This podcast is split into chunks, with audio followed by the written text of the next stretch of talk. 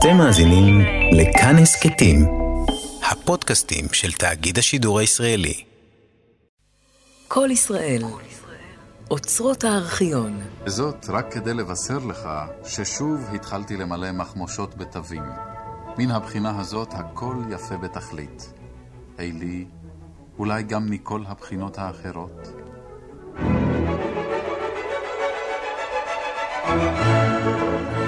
החצוצרות יריעו עם שחר. סיפורו של גוסטב מאלר. סדרת תוכניות בעריכת עדה ברודסקי. הפרק הרביעי. השוליה ממשיך לנדוד, אך הופך רב אומן.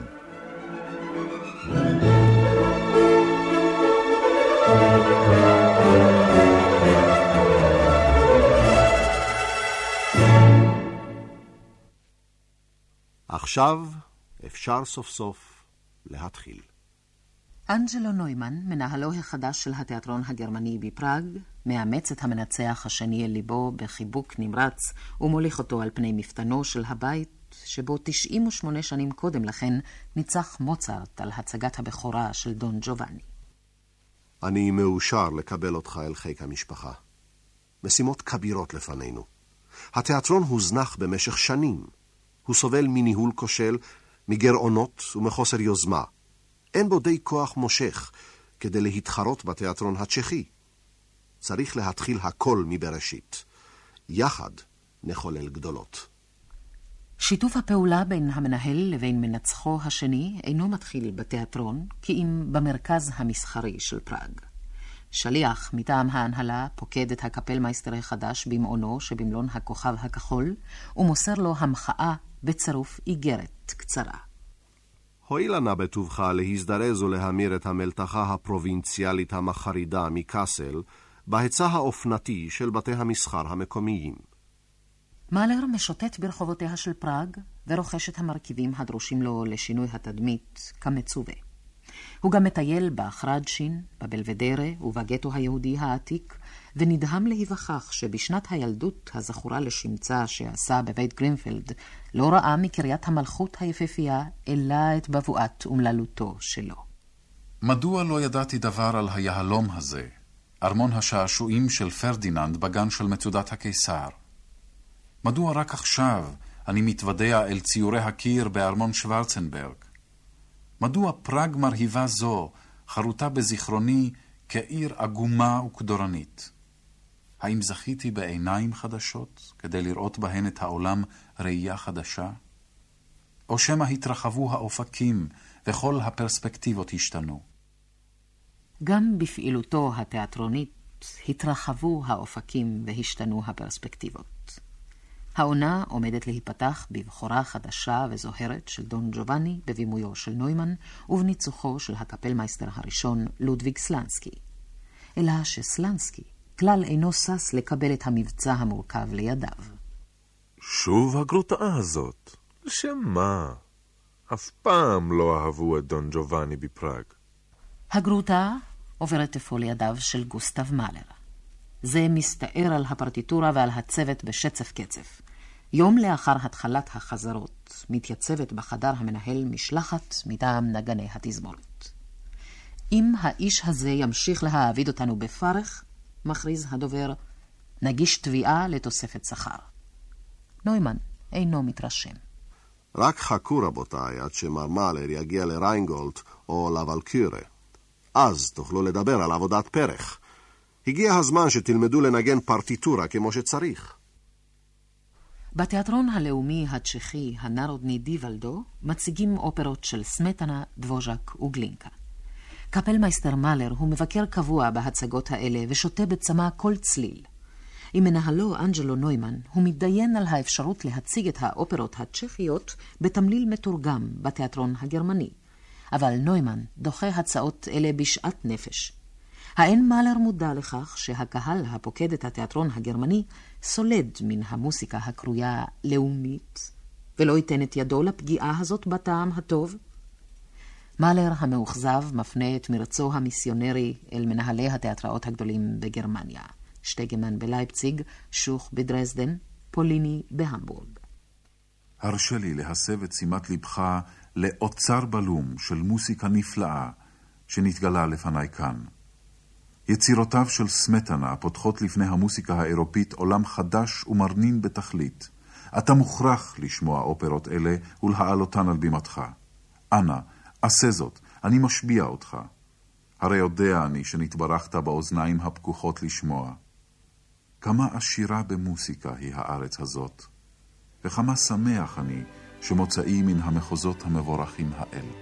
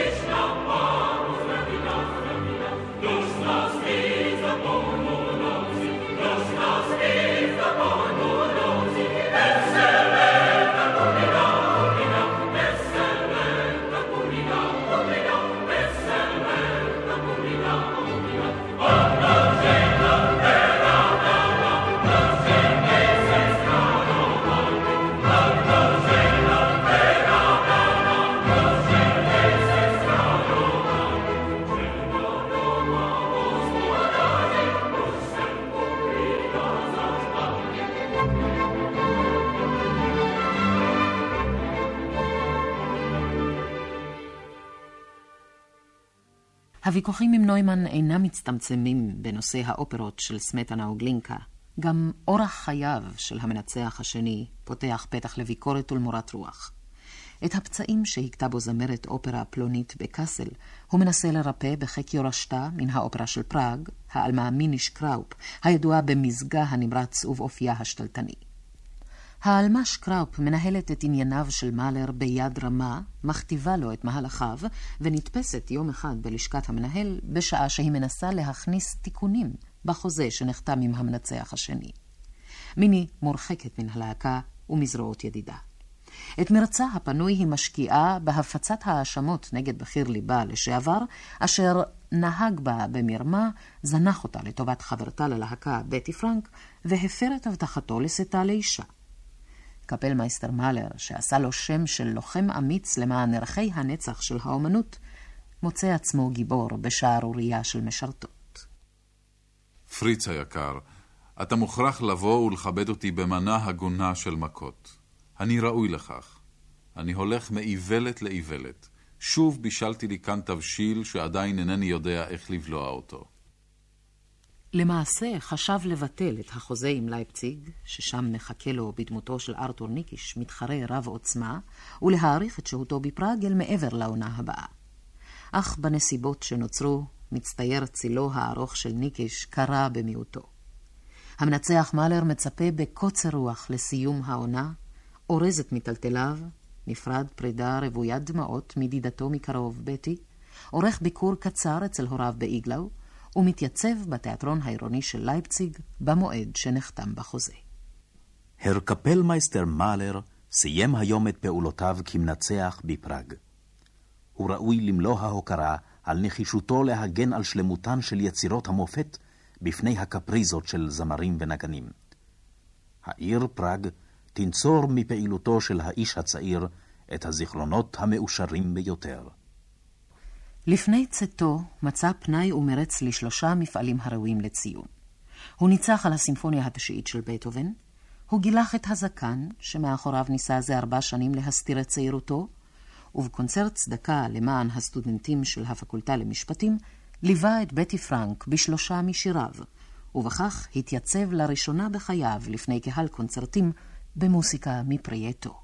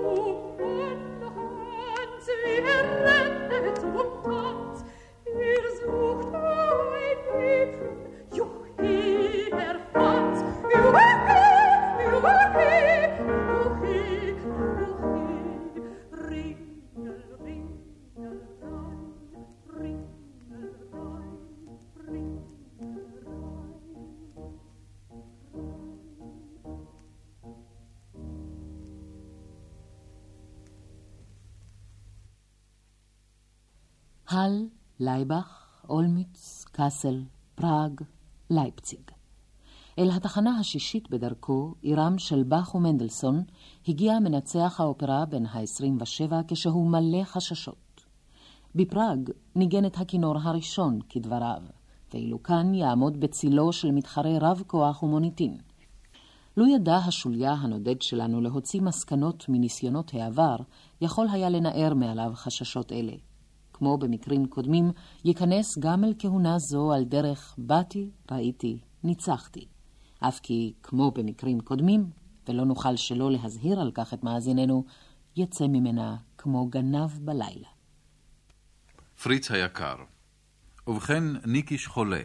אני עושה את עבודתם של שני מנצחים, ומבוקר עד לילה כמעט ואינני יוצא מן התיאטרון. אתה יכול לתאר לך כמה מאמץ דרוש כדי לעמוד במשימות כאלה בכבוד, כמעט בלא הכנה מראש. בזכות התפנית הזאת השתווה מעמדי למעשה לזה של ניקיש, ועליתי עלייה תלולה בדעת הקהל.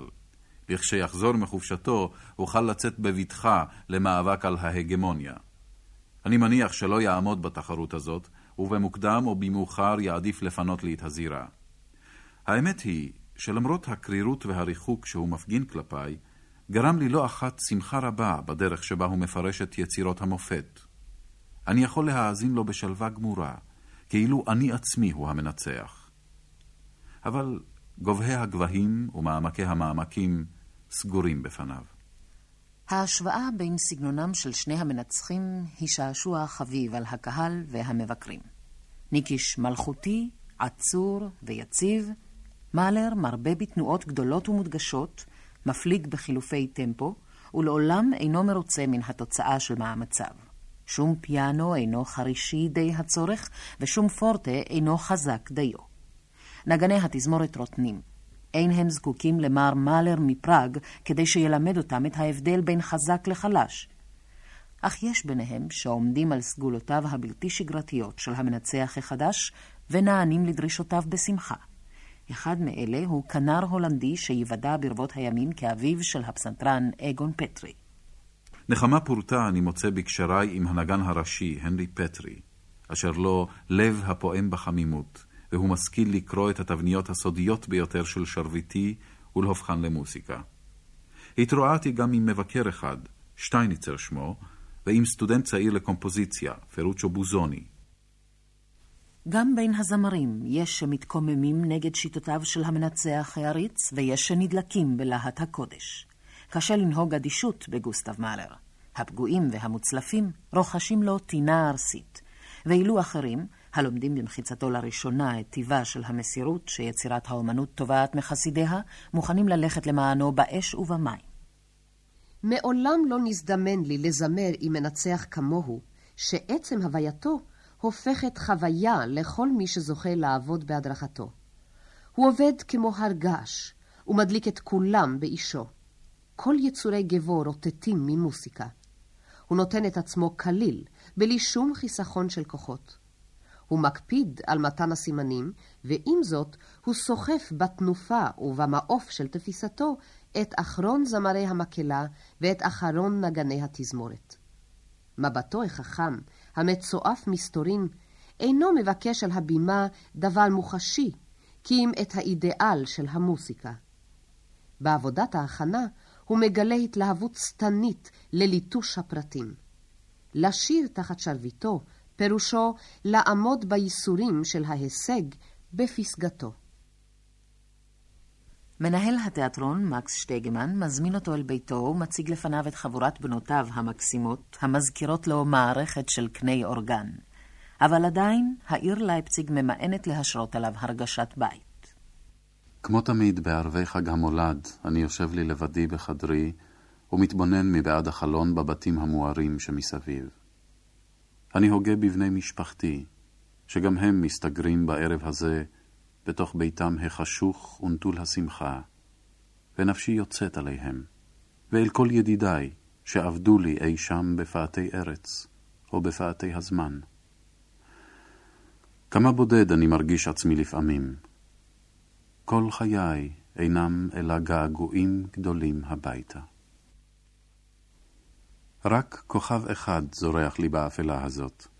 מצאתי לי כאן נפש יפה, מסוגן של אלה המפתות אותנו למעשים נמהרים.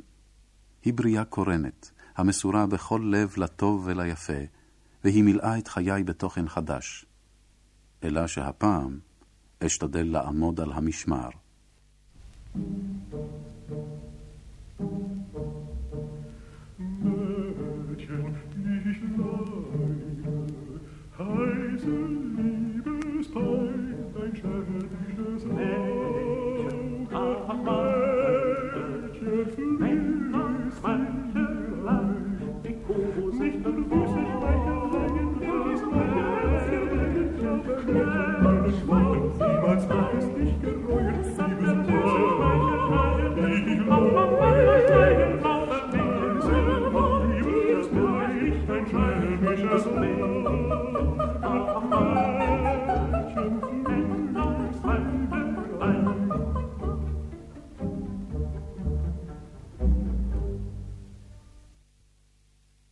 הדבר נשמע תמוה, אך מי שזימן את מאלר בדרכה של הנפש היפה שמילאה את חייו בתוכן חדש, לא היה אלא המלחין המנוח קרל מריה פון ובר, שאך זה עתה חגגו בהשתתפותו הנלהבת של המנצח השני את יובל שנת המאה שלו. במסיבה מוסיקלית אצל שטייגמן ניגש נכדו של המלחין, הסרן קרל פון ובר, לברך את מאלר על מבצעו המזהיר ולהציע לו הצעה מפתיעה. היאות לשתף עמו פעולה בהשלמת פרגמנט אופראי של סבו, שלושת בני פינטו. הוא עצמו ישפץ את הלברית וישווה לה תא המוברק, ואילו מאלר יפענח את הרשימות המקוטעות וימלא את החסר כיד ההשראה הטובה עליו. אמת ששני מוסיקאים מפורסמים, מאיירבר ולכנר, כבר ניסו את ידם במשימה זו לפניו ואמרו נואש, אך מי כמאלר כשיר להתחיל במצווה וגם לגמור? והרי אך זה עתה הוכיח עצמו מעל הדוכן, ובריאני בלב ובנפש. מאלר מהסס, אך כוחו המושך של האתגר והסיכוי הטוב לגמול בתהילה ובממון, סופם להכריע את הכף.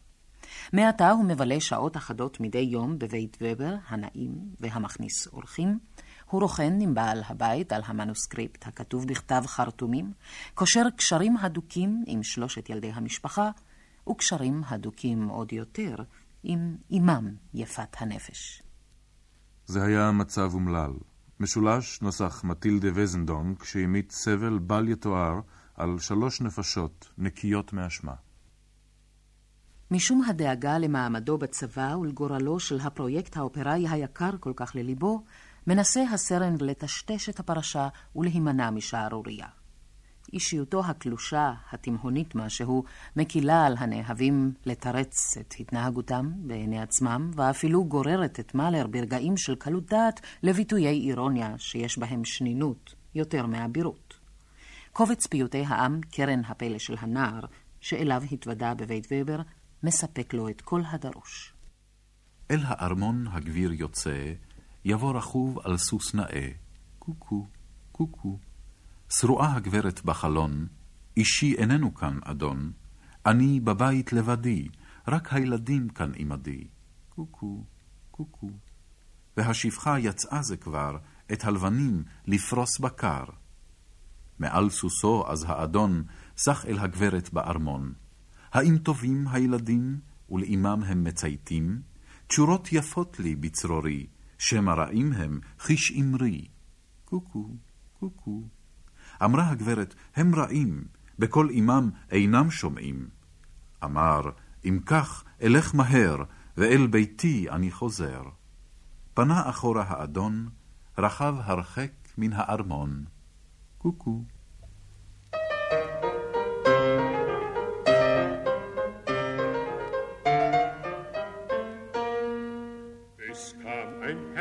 Schlössli auf einem schönen Rössli.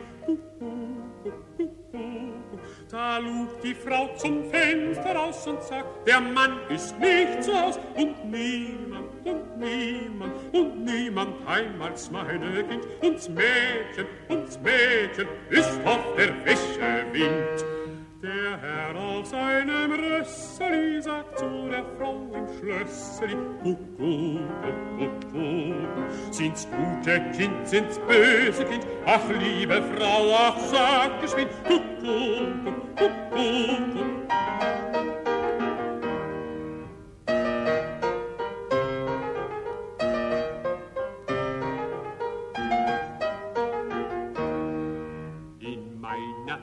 für Volksamtkind, da hab ich manche angebindt. Kuckuck, kuckuck.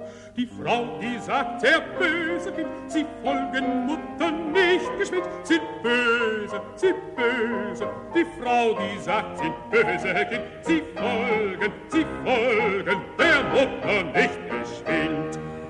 Da sagt der Herr, so reit ich heim dergleichen Kinder brauch ich kein Kuckuck, und reit auf seinem Rösseli weit, weit weg vom Schlösseli. Kuckuck, kuckuck, kuckuck.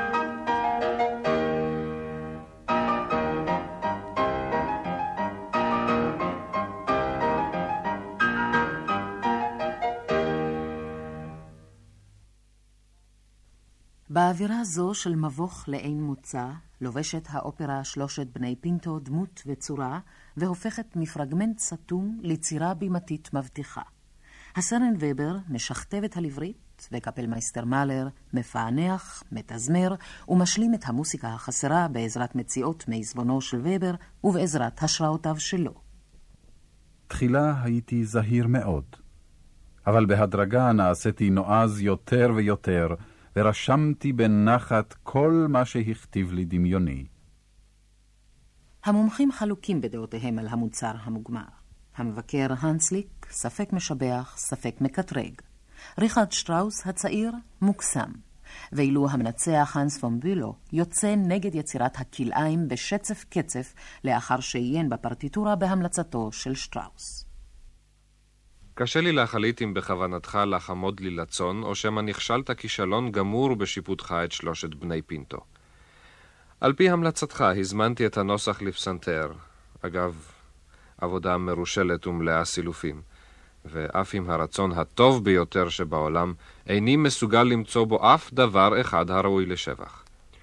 בין אם מדובר באריגה או בציור, בוובראי או במעלראי, כל העסק כולו אינו אלא בגטלה נתעבת ומיושנת שגרמה לי לבחילה, אה, פשוטו כמשמעו. לא כך סבור קהל העילית המצטופף בתיאטרון העירוני בערב הבכורה. המעטלה של ובר עושה למען מאלר המלחין יותר מכל יצירותיו המקוריות גם יחד. היא מעלה אותו על המפה של מלחיני האופנה וממלאה את כיסיו בדמי תמלוגים. לראשונה בחייה זוכה אימא מאלר באיגלאו להתעטף במעיל פרווה, מתנת בנה המצליח. nicht in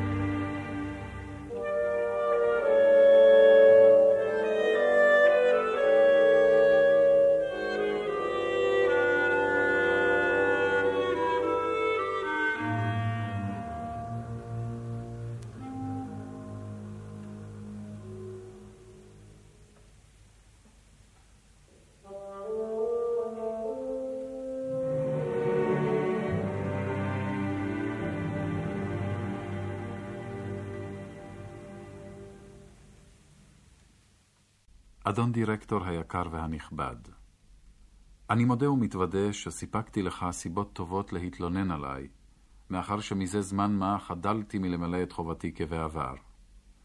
אבל אני יודע שלא נחוץ לבוא אליך בהתנצלויות. הן צייעת לי בדרך מעשית ובלתי אנוכית כל כך, בעת עבודתי על השלמת האופרה של ובר. בוודאי תאות להקריב קורבן דומה למען היצירה המקורית שאני שקוע בה כל כולי. אני יודע שאני אמור לרתום את כל עיתותיי וכוחותיי לצורכי התיאטרון. אבל אנא, רק עוד מעט סבלנות. הנח לעוד חודשיים לחלוף, ותראה שאחזור להיות מי שהייתי בעבר. למותר להבטיחך שהוקרתך וידידותך נמנות עם נכסיי היקרים ביותר, ושאני להוט לקיימן בכל מחיר. אולי אני נוקט לשון רגשנית מדי, אבל מה אעשה, וגם מנצחים נחנו פה ושם במעט נשמה. ארתור ניקיש חוגג. כל העמדות שאיבד בעת מחלתו הממושכת חוזרות עתה לידיו. עמיתו ויריבו, אשר בעבר לחם כארי על זכויותיו, מעביר לידיו עתה, בנדיבות בלתי מובנת, את כל מטעמי האופרה הנחשקים מדון ג'ובאני עד פידליו, ומריינגולד עד דמדומי האלים. מה קרה לגוסטב מאלר?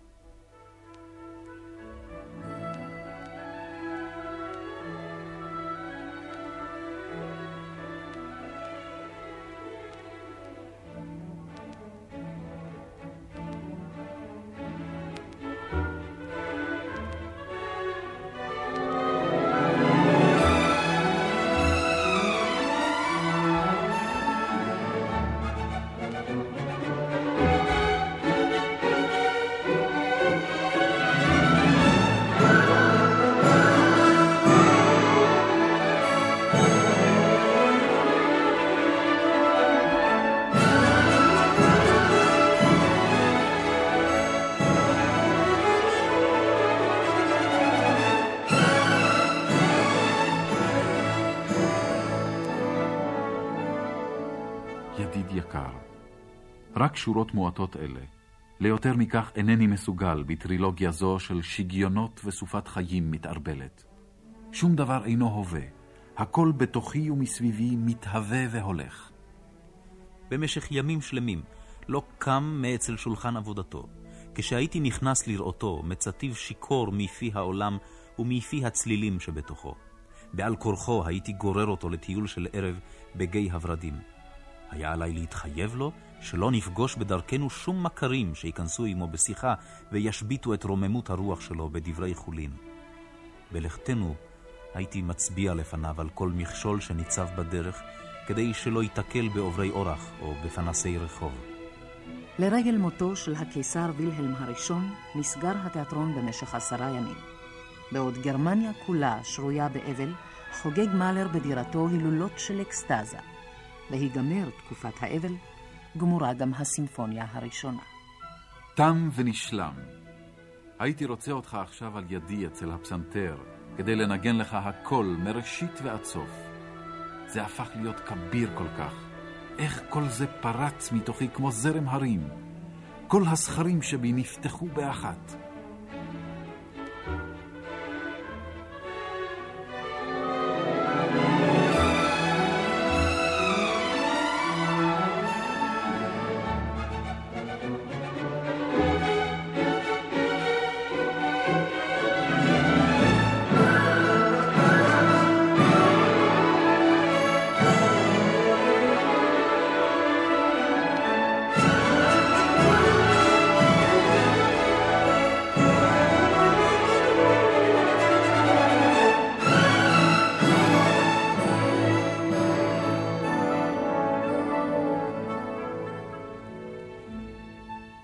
כאשר כתבתי את הסימפוניה הראשונה שלי, הייתי בטוח שתתקבל על ליבם של נגנים ומאזינים בלא שום קושי, וכולם יתענגו עליה ויגמרו עליה את ההלל.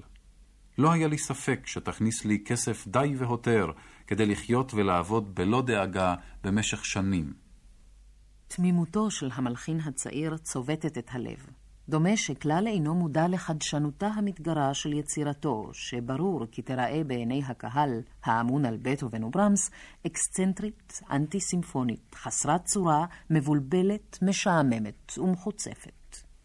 מכאן ראשיתו של בולמוס הכותרות וחותרות המשנה, ההסברים הסותרים והגילויים החדשים לבקרים שהתלוו מעתה דרך קבע למפעלו הסימפוני של גוסטב מאלר. אם רק יסביר את עצמו, הכל על מקומו יבוא בשלום. ניתוחים מוסיקליים טכניים אינם חלק מהסברים אלה.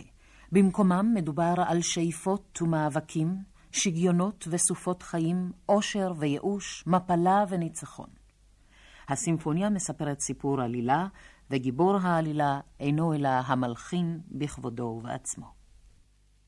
הסימפוניה הראשונה שלי נולדה מתוך שגיונה של אהבה גדולה, אך היא מרחיקה לכת מעל ומעבר לאירועים שקדמו לה בחייו הרגשיים של יוצרה. פרשת האהבה אינה בשום פנים תוכנה של הסימפוניה. אין היא אלא הגורם שחולל את לידתה והוציאה לאור העולם.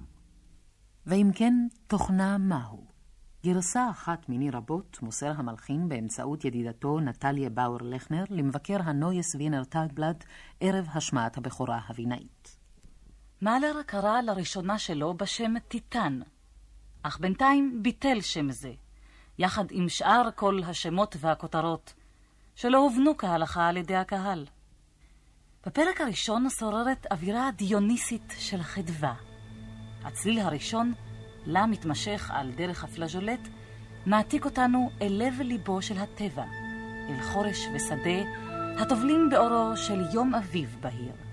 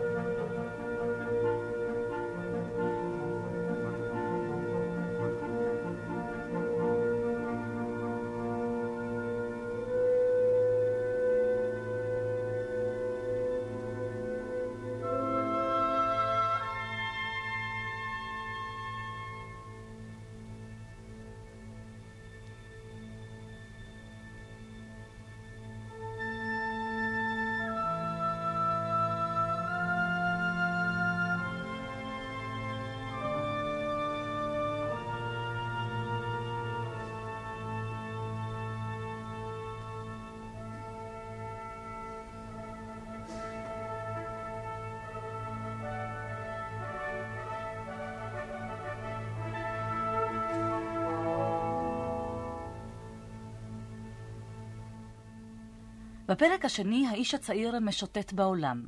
כולו חוסן, בטחה ושמחת חיים.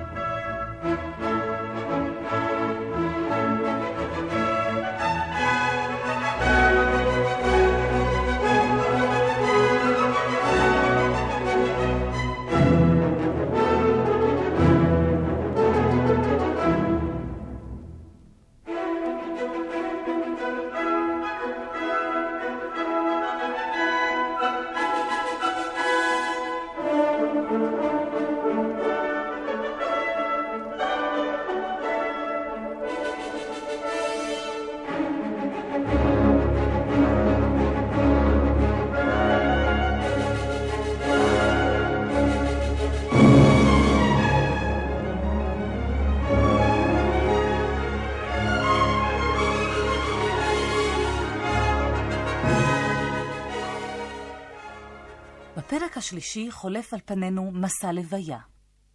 כל הצער וכל המצוקה שבעולם מכים את גיבורנו בניגודים הצורמים ובאירוניה המרה שבהם. מרש האבל, המבוסס על הקנון אחינו מרטין, מנוגן בידי להקת נגנים זולה, מאלה הנשמעות בלוויות כפריות.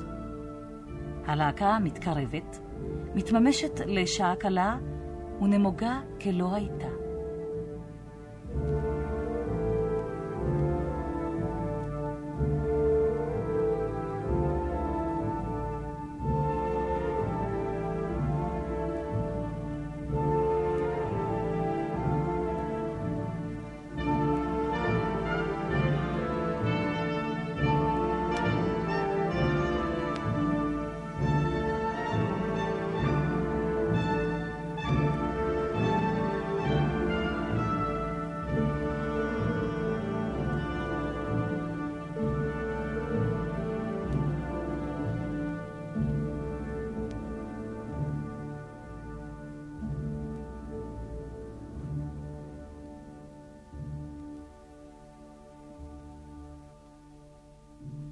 להקה שנייה, שצליליה מזכירים את נגינות בתי המרזח בכפריה של בוהמיה, מגלמת את כל העליזות וההמוניות שהעולם מלא בהם.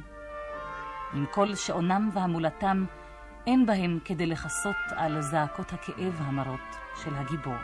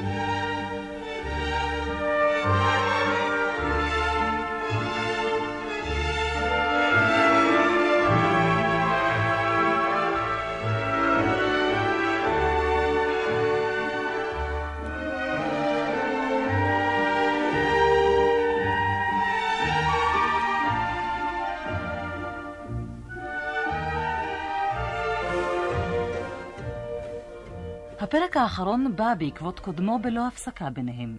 ראשיתו צריכה של אימים.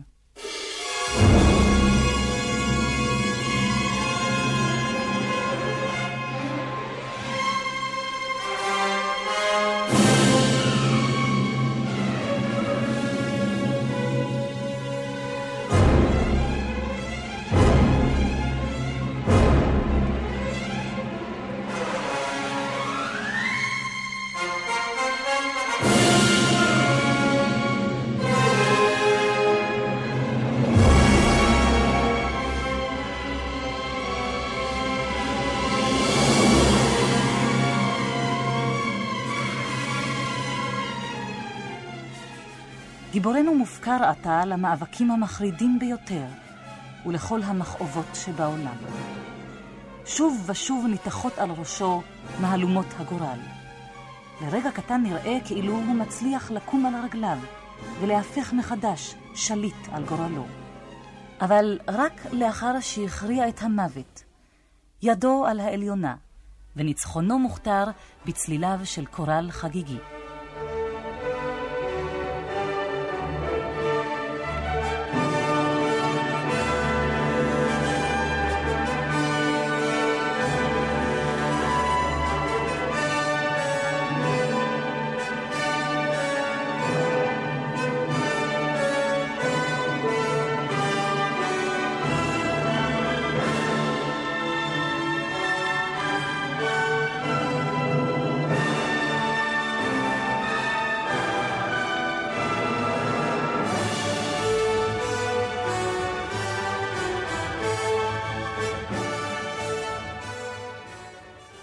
למרבה הפליאה, אין בשטף ההסברים המילוליים אף רמז קל לקשר רב המשמעות בין שירי המלחין מימי עבר לבין תוכנה הרגשי של הסימפוניה מג'ור.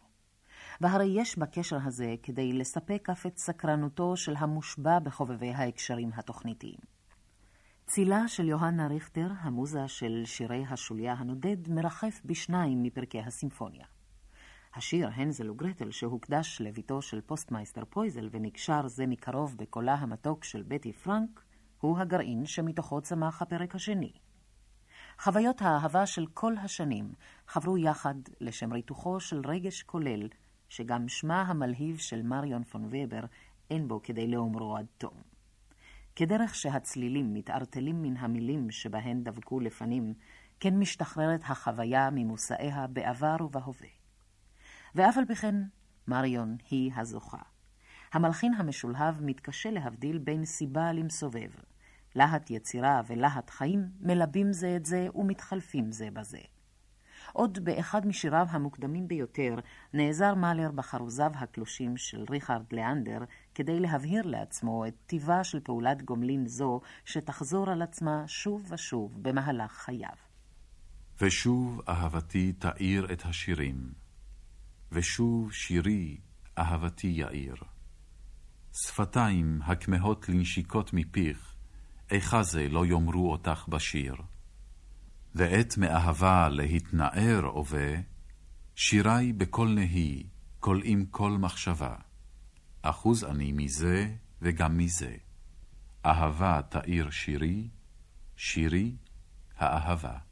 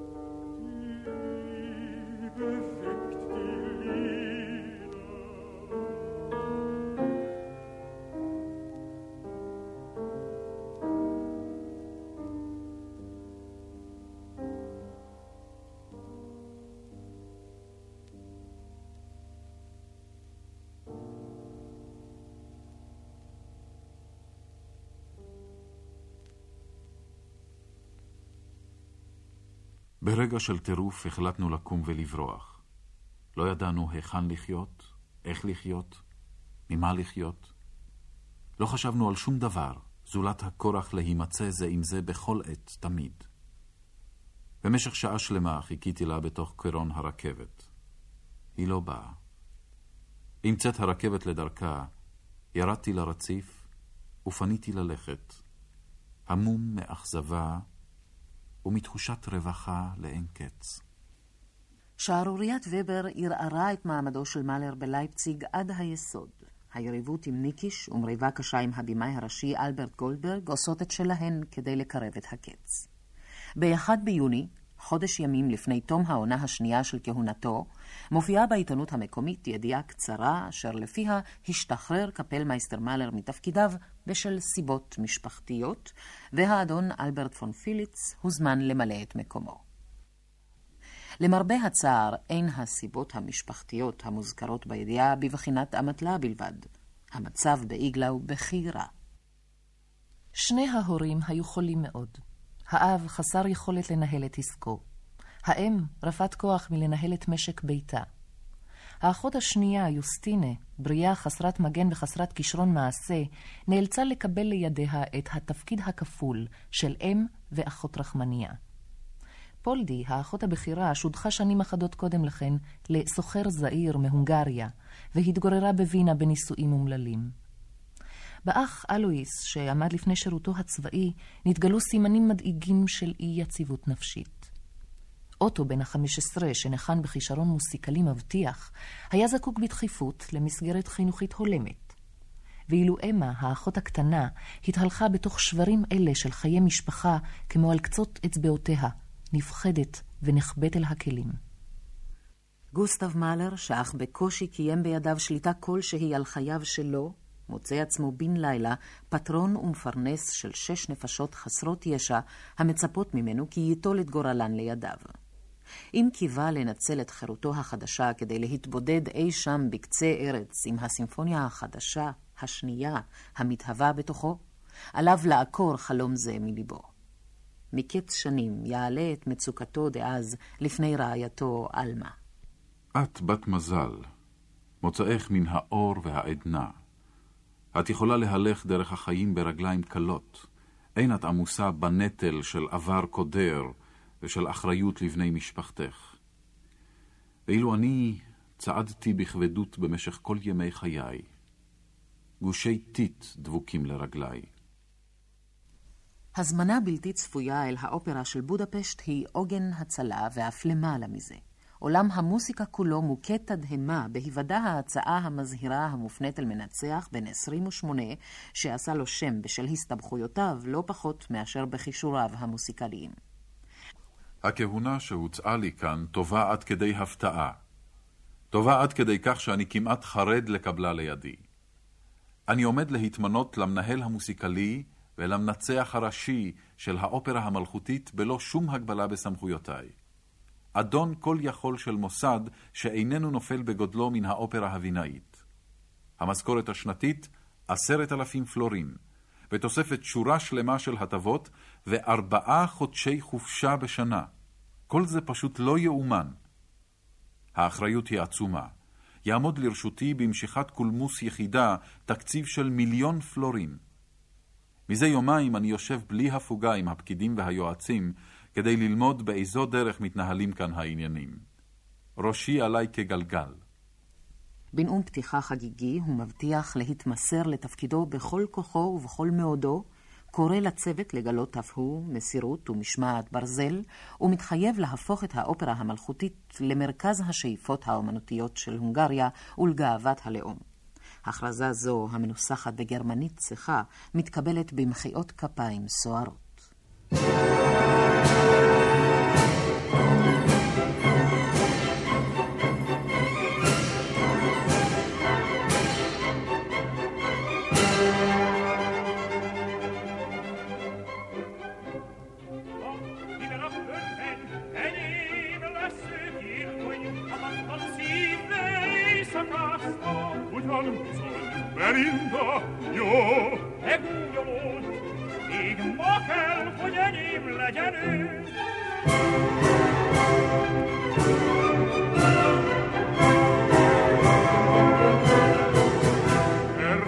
csalódni fogsz.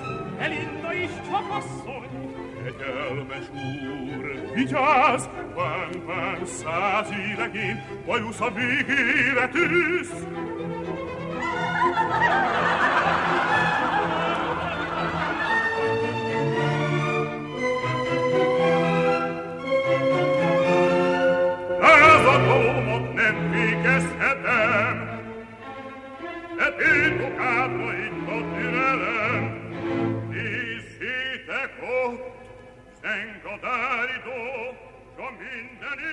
כך עוד לא שמעתי את המוסיקה שלי אף פעם. האיש הצעיר הזה הוא פנומן. שום דבר אינו נעלם ממבטו. האם שמתם לב באיזו דריכות עוקבים המוסיקאים אחר תנועותיו ונענים לכל ניע וניד של עינו הנמרצת? אני רק מקווה שלא ינהג במרץ רב יותר מדי.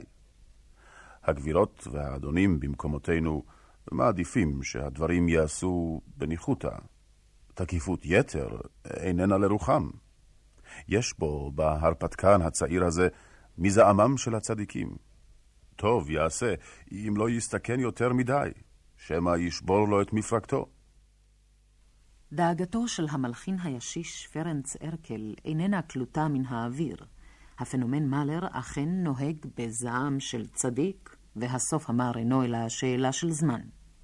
תוך עונת קונצרטים יחידה הספיק לשלח הביתה את כוכבי הזמר המתפנקים שאינם שרים למרותו, כבר אימץ לו סמכויות של במאי, ובזינוקים מסחררים הוא נוחת בצדם של הזמרים המופתעים כדי לגוררם, להזיזם או לדוחפם אל המקום והפוזה הנראים לו.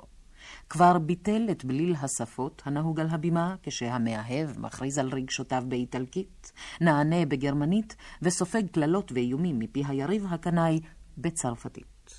תחת שרביטו של קפלמייסטר מאלר אין שרים באופרה המלכותית אלא הונגרית, עם דבר ועם וגנר, עם ורדי, עם דוניצטי ועם מוצרט. הדבר אינו מפריע לחובב אופרה מסוגו של ברמס, הממהר אל מאחורי הקלעים אחרי המערכה הראשונה של דון ג'ובאני, כדי לאמץ את המנצח אל ליבו, לכנותו שד משחת, ולהבטיחו כי רק בבודפשט אפשר לשמוע בימים טרופים אלה דון ג'ובאני הראוי לשמו. אך ברמס במיעוט. הקהל מתגעגע לצלילי הזהב ולסלסולי הקולורטורה של הכוכבים המפוטרים, ומתאבל על המסיבות העליזות והבנקטים הנוצצים שליוו את הופעותיהם. אין הוא נוטה לראות במונולוגים המשמימים של ברונהילדה וזיגמונד תחליף הולם, אף שהם מתנהלים על טהרת ההונגרית. פיצוי לשעה מוצע באופרה זעירה בת מערכה אחת, תגליתו של המנהל מאלר, שהוצגה הצגת בכורה ברומא, אך מתחילה בבודפשט את מצעד הניצחון שלה סביב העולם. שמה בהונגרית פרס דקסולט, חתונת האיכרים.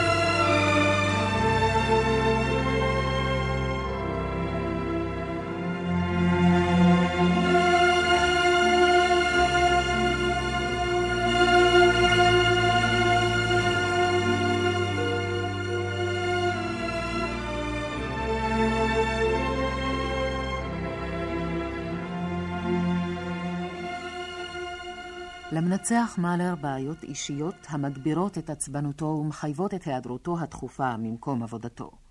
באיגלאו הוריו מתים במרחק שבועות ספורים זה מזה.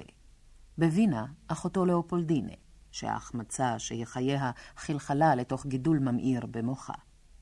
הוא משכן את הילדים אוטו ואמה אצל ידידים, ולוקח את אחותו יוסטי אליו לבודפשט, מעתיר עליה את האהבה שהגה לאמו. מאמצי היתר החלישו אותה כדי להדאיג. יום-יום הוא נושא אותה בזרועותיו אל הדירה בקומה הרביעית. בתוך כל אלה הוא מכין את העתיד, בפיקחות התכסיסנית של מצביא מוכשר. בינואר 1891 הוחלף המנהל הכללי של האופרה, בניצקי, בפסנתרן הגידם הרוזן גזה פונזיקי, שראה בסילוקו של מאלר את מטרתו המוצהרת, ורקם סביבו רשת צפופה של תככים. יום אחד, בהגיע מאלר אל לשכתו, מצאה נעולה. בקור רוח גמור התייצב לפני הרוזן, והביע את נכונותו להתפטר מתפקידו לאלתר. באותו זמן נקב בסכום פיצויים גבוה ביותר. זיקי, בחדוות ניצחון, אישר את התביעה בלי היסוס. לו היה סבלן מעט יותר, ומחוכם מעט יותר, יכול היה לחסוך למוסדו את ההוצאה הגדולה הזאת. כי באותו זמן כבר החזיק מאלר בחוזה החתום עם פוליני, שחייב אותו להתייצב באופרה של המבורג לקראת פתיחת העונה הבאה. חודשים אחדים קודם לשערורייה המסורתית של נעילת השערים, מגייס המנצח מאלר את התזמורת הפלרמונית של בודפשט כדי להשמיע באולם החגיגי של בית העירייה את הסימפוניה הראשונה של מאלר המלחין. התזמורת נבוכה, הקהל משועמם ועוין, אבל למאלר זהו היום הגדול של חייו. כמו הגיא על סיפונה של ספינה הנעה במים סוערים, הוא רודה במשברי הצלילים החומרים סביבו, צליליו שלו, חזונו שהיה למציאות. זה העולם אשר ברא, וירא כי טוב.